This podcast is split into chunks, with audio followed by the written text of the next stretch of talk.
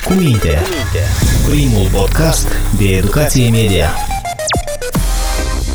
Înțelegem împreună ce e fals și ce-i pe bune. Fiecare al patrulea elev din Republica Moldova este victima bullying-ului sau a asistat la situații de acest fel asupra altor copii. Cazurile sunt mai frecvente în rândul fetelor și al elevilor din clasele gimnaziale. Cel puțin așa arată un studiu al organizației UNICEF, desfășurat în treizeci și șase de instituții de învățământ din țară. Dar ce este bullying-ul? Marea majoritate a părinților nu cunosc acest termen, nici copiii nu-l prea înțeleg. De obicei, părinții operează cu sinonime precum înjosire, intimidare sau hărțuire prin cuvinte, prin fapte. Trebuie să înțelegem însă că bullying-ul este o formă specifică de agresiune cu caracter repetitiv, împotriva unei persoane care nu se poate apăra. Prin bullying se dorește demoralizarea victimei, diminuarea stimei de sine și minimalizarea rolului în grupul social. Bullying-ul include violență verbală care se manifestă prin insulte, porecle și amenințări. Poate fi vorba și de violență relațională prin izolare și răspândire de zvonuri. Există și violență în mediul online, numit și cyberbullying, care se manifestă prin distribuirea mesajelor și pozelor denigratoare pe internet și mai ales pe rețelele sociale. Bună, sunt Ana Sârbu și în această ediție a podcastului cuMINTE vorbim despre bullying și cyberbullying. Alături de mine este psihologa Lucia Maxim, care ne va ajuta să înțelegem mai bine acest fenomen și cum să acționăm corect în astfel de situații. Despre cum se manifestă bullying-ul și cyberbullying-ul la școală, dar și pe rețelele sociale, vom afla de la cea de-a doua invitată, Mădălina Boțan, elevă în clasa a noua la Academia de Arte Igor Vieru. Adolescenta este urmărită de peste nouăzeci și unu de mii de persoane pe platforma TikTok și de peste treizeci și trei de mii de oameni pe Instagram. Vă mulțumesc că ați acceptat invitația mea de astăzi. Mulțumim pentru invitație. Aș vrea de la bun început, Mădălina, să ne spui, până să ajungi influencer, un adolescent influencer, te-ai ciocnit cu situații de bullying la școală și cum anume s-au manifestat ele? Da, mi s-a întâmplat foarte des. S-a manifestat prin uh, porecle diferite, chiar s-a întâmplat cu violență fizică. Zi-mi, te rog, din ce clasă a început acest proces și era vorba de colegii de clasă sau era vorba de colegii din clase mai mari, poate?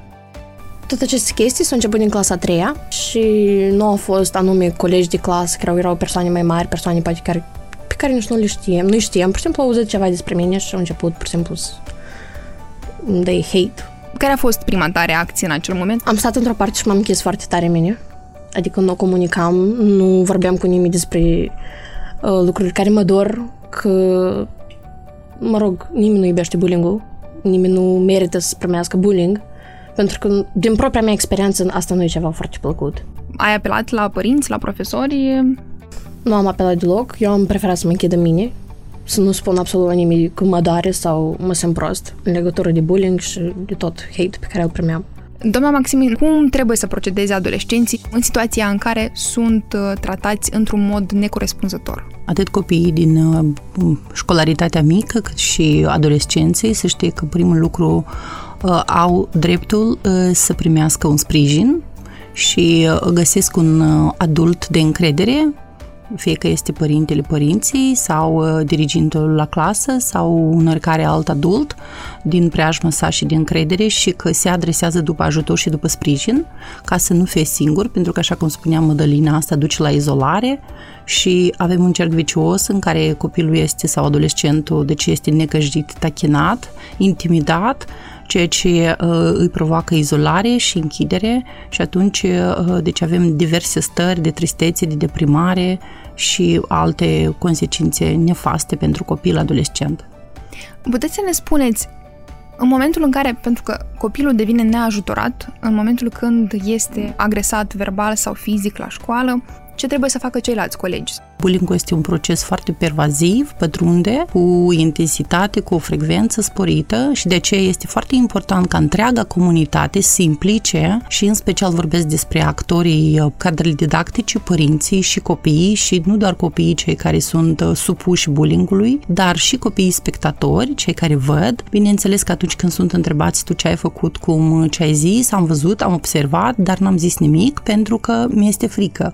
Mi-este frică să nu fiu și eu supus, chiar uneori apare un moment de bucurie că nu sunt eu cel tachinat, dar este important să informăm, este important atât cadrele didactice cât și părinții ca și adulți, să informăm copiii, să încurajăm, deci să iau o atitudine, pentru că au și spectatorii un, un rol foarte important ca să nu treacă nepăsători sau să nu se facă neobservați, deci toți este important să înțelegem că avem de să ne implicăm și să facem anumite lucruri, vin să ajute și să sprijine foarte mult acest copil sau acești copii sau adolescenți. Mădălina, tu spuneai despre faptul că în momentul când ai nimerit în astfel de situații, te-ai închis în sine și nu prea ai comunicat despre acest lucru. După mai mulți ani de la aceste situații, ai reușit să comunici cu părinții tăi, le-ai povestit despre aceste experiențe? O, da, eu acum foarte liber vorbesc cu părinții din cauza că am observat că sunt oameni care chiar mă susțin și văd ceva bun în mine. Și am început să devin mult mai deschisă decât s-a început chestia cu TikTok, cu Instagram și tot așa mai departe. Și da, am decis până la urmă și le-am spus părinților despre faptul că eu am primit bullying foarte mult în școală. Și cum au reacționat ei? Cum au încercat să te încurajeze? Cel mai basic lucru pe care pot să-l spun un părinte, nu atrage atenția. Nu atrage atenția, nu intra în conflict cu oamenii care vezi că vor să te tachineze. M-am simțit foarte bine pentru că nu aveam cu cine să vorbesc și tot asta eu țineam pe suflet. Și mi-era foarte greu, adică nu puteam să mă deschid în fața la nimeni. Și în sfârșit, după ce am făcut-o, chiar foarte bine și am început să fiu mai, mai încrezută în sine, să îmi expun părerea fără ca să-mi fie frică că oamenii nu o să, n-o să o primească. Crezi tu că ar trebui adolescenții imediat să anunțe părinții în momentul în care se întâmplă acest lucru? Crezi că în cazul tău lucrurile s-ar fi schimbat? Ar fi fost o altă continuitate a evenimentelor în viața ta? Da. Eu cred că trebuie de comunicat numai decât cu părinții și părinții tot trebuie să implice, să afle despre faptul cum se simte copiii lor, despre ce se întâmplă în școli, despre persoanele care îi jignesc, pentru că sunt detalii care copiii le fac, dar părinții cred că asta e ceva normal. Și, mă rog, adolescent se întâmplă, trece peste. Nu-i mereu așa. Doamna Maxim, ceea ce a spus Mădălina acum este extrem de important despre comunicarea dintre copii și părinți, un lucru care, din păcate, lipsește în anumite familii și lucrul la care, care duce la consecințe, cum ar fi inclusiv și bullying-ul față de alți oameni. Cum trebuie să se comporte părinții a căror copii suferă în urma bullying-ului și părinții a căror copii de fapt sunt participanții acestui bullying? Este important să iau o atitudine, deci acel părinte a copilului care uh, suferă să-l vadă, să-l observe, așa cum spunea Mădălina, să aibă contactul acesta zilnic, să știe cum se simte copilul și într-o primă fază ajută când îi spunem copilului nu uh, lua în seamă sau neglijează, dar dacă copilul spune asta și urmărim ce se întâmplă, nu doar că i-am spus, dar urmăresc părinții ce se întâmplă, uh, cum E, te descurci, nu, da? Și atunci este foarte important ca părintele să intervină, deci să intervină, să anunțe, să discute cu cadrele didactice, ca copilul să se simtă sprijinit, să nu se perceapă singur, pentru că avem situații în care ar putea să, fie, să vină de la părinți, păi tu ești băiat, ești bărbat, deci trebuie să te plângi, descurcă-te singur. Și atunci copilul se percepe neînțeles de către părinți, de către cei care ar trebui să-l sprijine și încă mai singur, da, și asta e destul de periculos pentru sănătatea lui fizică și emoțională. Mai mă și întreba despre părinții copiilor care agresează, deci este foarte important fiecare părinte să întrebe despre copilul ce face, cum face, care este viața lui socială, dacă are prieteni, ce se întâmplă, cum, și atunci dacă observă și își dă seama despre anumite lucruri pe care le face copilul său într-o formă de a primi atenție sau de a se arăta, a se da cool, așa, a-și manifesta puterea, da, deci neapărat să intervină, neapărat să vorbească, să discute, să-l informeze, să-l ajute, să-i empatizeze cu celălalt copil care, sau ceilalți copii care sunt agresați, ca să înțeleagă, da, să înțeleagă ce simte și celălalt copil și să înțeleagă că atâta timp cât pentru el este un joc, pentru celălalt nu este un joc, este o suferință. Fiecare al cincilea elev participant la studiul UNICEF, pe care l-am menționat mai devreme, a semnalat că în școala în care își face studiile nu se iau măsuri cu elevii bătăuși. Doamna Maxim, totuși, unde greșesc profesorii în acest caz și ce măsuri trebuie întreprinse? Nu neapărat că este vorba despre cine greșește și cine e vinovatul, mai degrabă e nevoie de resurse și de informare, de suport, atât pentru cadrele didactice, pentru că ei la fel au nevoie să știe ce să facă, cum să facă, da, cum să colaboreze cu părinții, da, și ă, asta ar sprijini anumite campanii de informare, deci anumite seminarii, lecții, care să știi și cadrul didactic ce face, cum face, să facă la clasă diverse discuții, diverse situații să pună copiii și să-i sensibilizeze și pe copii, dar trebuie să cunoască, trebuie să aibă informații, suportul acesta informațional și chiar emoțional. Mădălina, voiam să te întreb ce s-a întâmplat după ce ai devenit influencer, cum s-au schimbat lucrurile și am în vedere anume cu ce situații te-ai ciocnit în mediul online, mai ales atunci când este vorba de cyberbullying. Am primit foarte mult hate de aspectul fizic, de caracterul meu, de modul după cum vorbesc, foarte multe lucruri de care mai înainte eram foarte ofensată, dar acum pur și simplu nu atrag atenție. Evident că au fost și mesaje pozitive. Da, au fost, da. Dar pe lângă asta am avut foarte mult hate. Eu nu eram deprinsă atunci pentru că eu nu știam ce asta media online, ce asta să fii influencer, să ai mulți urmăritori, o grămadă de oameni care se uită la tine, te urmăresc în fiecare zi și care îți dau hate, care te apreciază. Și pentru mine a fost destul de obișnuitor, adică chiar au fost momente în care m-au rănit chiar. Mă uitam la aspect fizic în oglindă și zic, băi, chiar sunt așa de grasă? Sau chiar sunt așa de urâtă? Și de aici apar complexurile și foarte multe chestii, dar deja mama iar a fost alături de mine, m-a susținut și a spus, la tine totul e ok, nu-ți fă griji, oamenii pur și simplu să răi. Dar ai încercat cumva să iei atitudine în mediul online? Încerc totodată, în timp ce răspund la comentarii de hate, să le dau și o lecție la oameni. Băi, nu e normal să dai hate. Da, tu ai venit, mi-ai spus că eu sunt grasă, sunt urâtă, simți mai bine? Care-i, care-i sensul? În acest mod încerc să-i aduc și oamenii, cât de cât. Adică nu-s părinții lor, dar acum tot e pe internet, în mediul online. Și eu cred că cum noi petrecem majoritatea timpului pe internet, să dai teme, discuții normale care se duce oamenii foarte, foarte bine. Doamna Maxim, pentru că, în viziunea mea, atitudinea pe care a luat-o Mădălina este o atitudine corectă. Dumneavoastră, ca și expertă, cum credeți dacă a fost atitudinea potrivită în situația în care primești comentarii negative? Da, aici momentul să adaug atunci când, așa cum spunea și Mădălina, când a căpătat mai mult încredere în sine, atunci știi să fii mai ferm, da, ca și copil sau adolescent, cel care deci este necăjit sau tachinat, poți fi mai, și asta ar fi o, o sarcină să învățăm pe copii, părinții să nu aștepte să aibă copii docili și cuminți, da, dar să învețe să se apere, să se protejeze, da, să știi să fii ferm, deci atât corporal cât și verbal, cât și emoțional, și asta o poate face un copil cu încredere în sine, poate să răspundă într-un fel anume, nu să agreseze, da, dar să răspundă asertiv, ceea ce este foarte important, și să-i spună că ceea ce faci într-adevăr nu-ți aduce bine. Într-un anumit moment putem ignora, în alt moment putem răspunde asertiv, putem răspunde cu anumite complimente.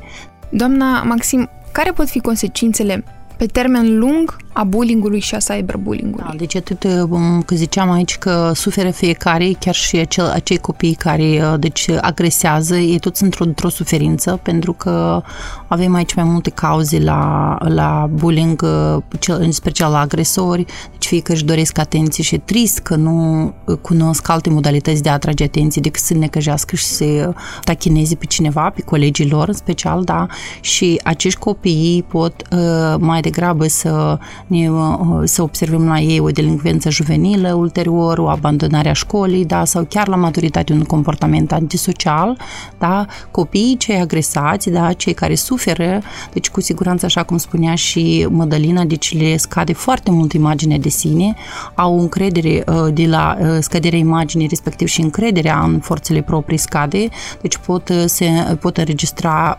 reușita academică să scadă, deci emoțional au stări de deprimare, tristețe, lacrimi, crize de furie, tulburări alimentare. Doamna Maxim, Mădălina, aș vrea acum să vorbim și despre un subiect mai complicat, dar extrem de important, hărțuirea sexuală în mediul online. Doar în primele zece luni ale anului, Inspectoratul Național de Investigații a înregistrat patruzeci și două de cazuri de abuz sexual al copiilor în mediul online. Atenționez, este vorba doar de cazurile raportate, cu siguranță cifra reală este mult, mult, mult mai mare. Doamna Lucia, cum arată mai exact abuzul sexual online. Ce înseamnă asta? Deci atunci când, bă, și asta mai, mai des li se întâmplă adolescenților, dar și copiilor, da? Atunci când bă, li se cere să facă anumite lucruri, da? Sau bă, li se spune anumite cuvinte, ceea ce țin de organele sexuale, sau li se cere să, să, să se dezgolească, sau sunt puse anumite întrebări destul de incomode. Deci cam asta ar fi, da? Și atunci adolescentul sau copilul sau asta, imediat ce simte că este ceva, deci simte un disconfort de la ceea ce vine, de la cel care îl agresează, imediat deci trebuie să apeleze la un sprijin. Bine, în mediul online este mult mai ușor pentru că poți imediat să blochezi, poți imediat să închizi, deci nu este ca în mediul real și imediat să ceri sprijin. Mădălina, tu fiind urmărit de zeci de mii de oameni în mediul online, te-ai ciocnit vreodată cu situații când urmăritorii sau nu neapărat persoanele care te urmăreau online deveneau insistenți sau te amenințau și cum ai reacționat în astfel de situații? Da, s-a întâmplat foarte des, adică am foarte multe mesaje în cereri, oameni, băieți, anume băieți care cer diferite lucruri, eu pur și simplu ignor mesajele, nici nu răspund sau blochez odată, nu dau reacții. Ai povestit mamei da, sau nu despre asta? Am spus, de... chiar și moment, momentan sunt la mine cereri, o sută la sută trebuie să fie un mesaj de genul.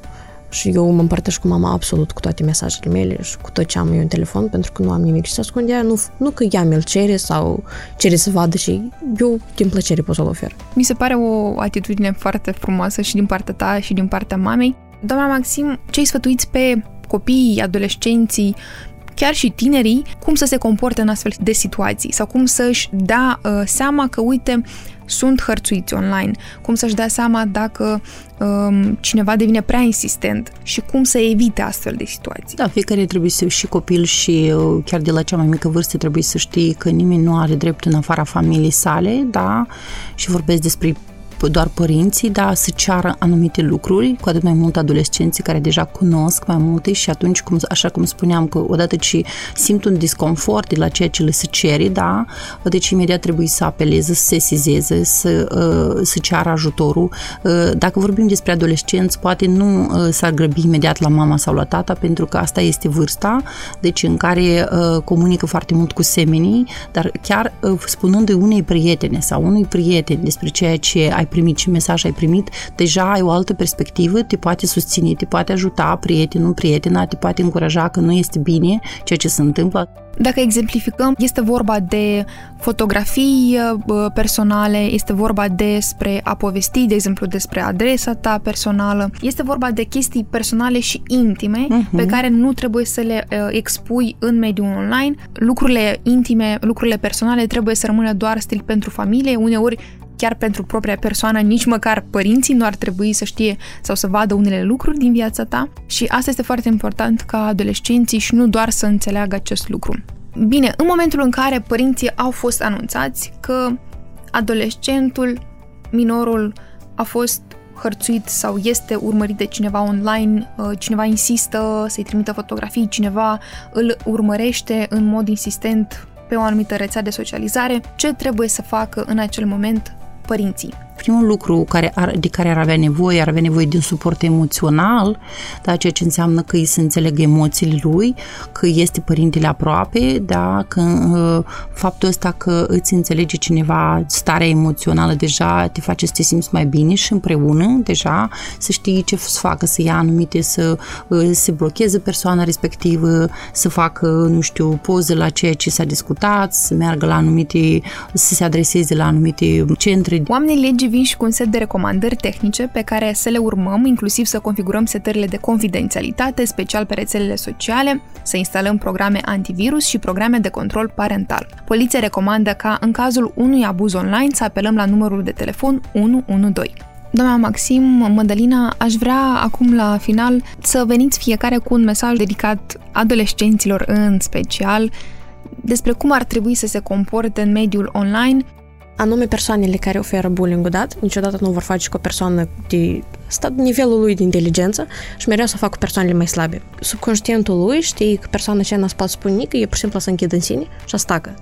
Așa că persoanele care dau bullying niciodată nu vor face cu cineva de nivelul lui de inteligență. În primul și în primul rând, cum am accentuat de foarte multe ori astăzi, să nu dai nicio reacție și să aibă pe cineva aproape că să-i spună tot ce are pe suflet. Asta eu cred că e cea mai important, pentru că nu e ok când ții totul în tine. Să, să știe și copiii și adolescenții că au dreptul la protecție, da? Că întotdeauna există o soluție, deci să nu creadă că este ceva, se s-au pomenit într-un labirint în care nu au ieșire, că sunt oameni în jur de încredere care pot să-i ajute, pot să-i sprijine, să se simtă liber, să se simtă încrezător, să se, să se poată bucura de relațiile sociale. Vreau să le mulțumesc invitatelor noastre pentru că au acceptat să discutăm despre un subiect sensibil, dar crucial pentru a crește viitoare generații sănătoase emoțional. Bullying-ul și cyberbullying-ul se abordează și la lecțiile de educație pentru media care se predă în școlile din Moldova. Dragi prieteni, să rămânem sceptici și să avem grijă ce consumăm. Mediacritica punct m d și podcastul cuMINTE ne vin de fiecare dată în ajutor.